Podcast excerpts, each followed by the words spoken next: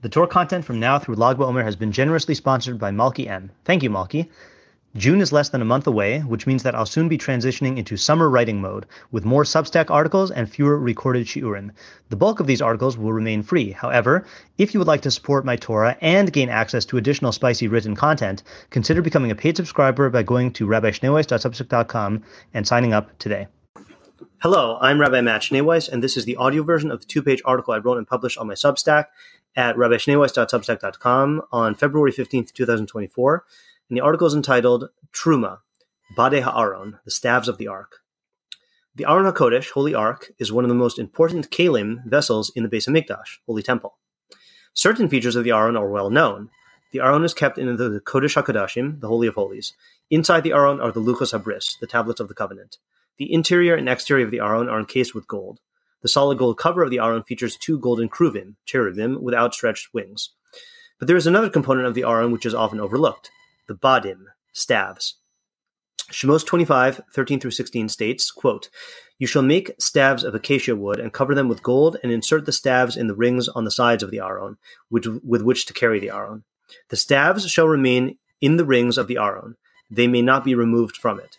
You shall place in the Aron the Luchos ha-edus, the tablets of testimony that I shall give you." End quote. The Torah forbids us to remove these staves from the Aron. The question is, why? The Sefer Chinuch provides two reasons, the first of which is as follows. Quote, "At the root of this mitzvah lies the reason that the Aron is the dwelling place of the Torah, which is our entire mainstay and glory. For this reason, we are obligated to treat it with every honor and majesty in our power. Therefore, we were commanded not to remove the staves of the Aron from it, lest we need to depart with the Aron to some place swiftly, and perhaps amid the anxiety and haste, we will not check thoroughly to make sure its poles are as strong as necessary, and then, heaven forfend, it may fall from their hands, and this is not an honor for it.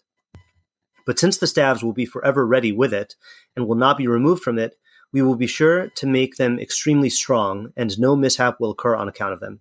End quote. This first explanation is quite pragmatic.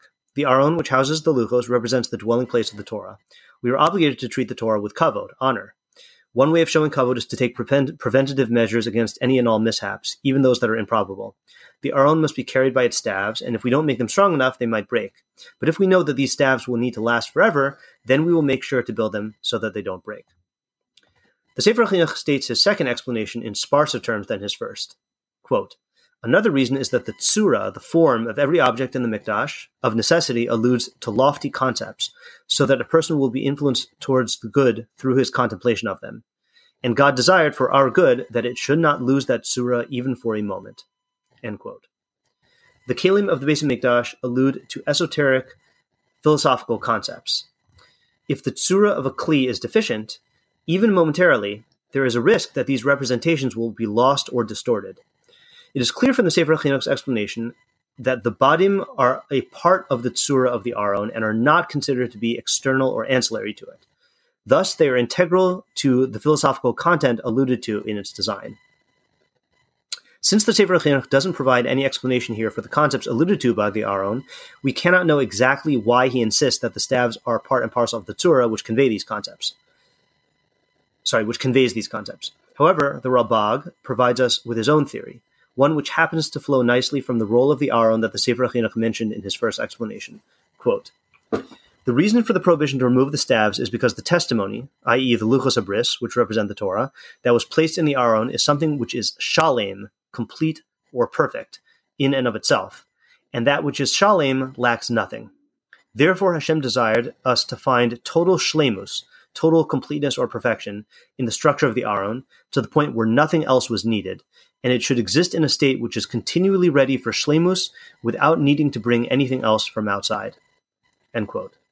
Later in his commentary, the Ralbag expands on this idea.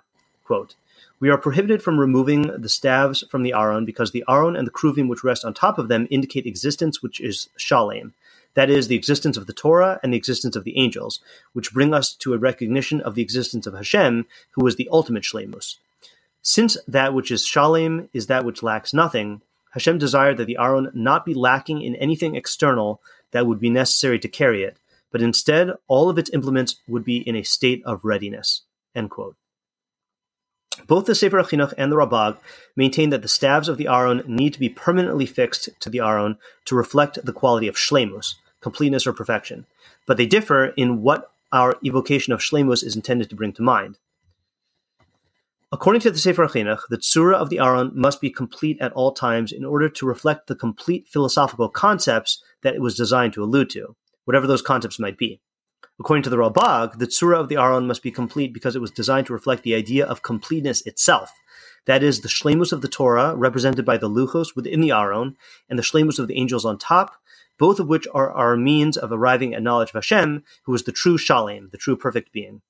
In order to bring to mind the concept of shleimus, the Aron must be lacking nothing at any time, not even its carrying staves. Both interpretations recall the words of Chazal in Yerushalmi Peah about what we should do if we find an imperfection in the Torah.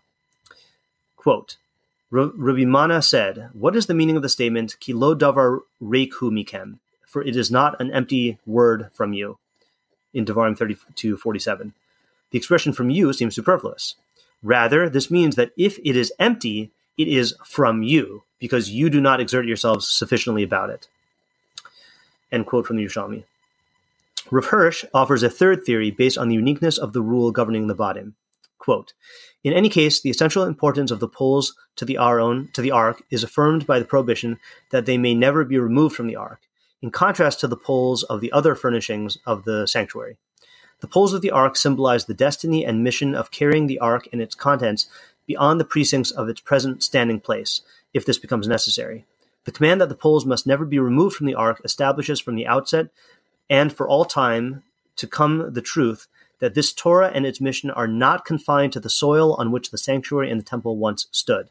The constant presence of the poles testifies that God's Torah is not bound to or dependent on any particular place, testimony that is boldly underscored by the contrast between the ark and the other furnishings of the sanctuary, especially the table and the menorah, which do not have permanently attached poles.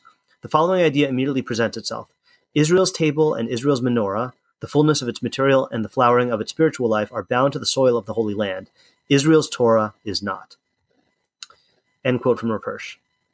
The explanation given by Rav Hirsch stands independently of the Sefer Chinuch and Ralbag, yet I can't help but see them as interrelated. It is true that, quote, God's Torah is not bound to or dependent on any particular place, end quote, and that, quote, this Torah and its mission are not confined to the soil on which the sanctuary and temple once stood, end quote. However, the Torah can only survive in exile if it is given the proper kavod befitting of its shleimus. Once people begin to see the Torah as incomplete, assuming, contrary to the Yushami, that the emptiness they find reflects deficiencies in the word of Hashem rather than in ourselves, then the Torah will be at risk.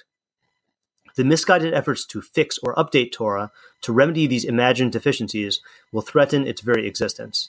The practical implication is clear. The word of Hashem can only be carried if it remains intact, as befits its shleimus. If you've gained from what you've learned here today, please consider contributing to my Patreon at www.patreon.com/Rabbi Schneeweiss. Alternatively, if you would like to make a direct contribution to the Rabbi Schneeweiss Torah Content Fund, my Venmo is at Matt-Schneeweiss, and my Zelle /Chase QuickPay and PayPal are mattschneeweiss@gmail.com. Even a small contribution goes a long way to covering the cost of my podcast and will provide me with the financial freedom to produce even more Torah content for you. If you would like to sponsor an article, shear, or podcast episode, or if you are interested in enlisting my services as a teacher or tutor, you can reach me at rabbischneeweiss@gmail.com. Thank you to my listeners for listening. Thank you to my readers for reading. And thank you to my supporters for supporting my efforts to make Torah ideas available and accessible to everyone.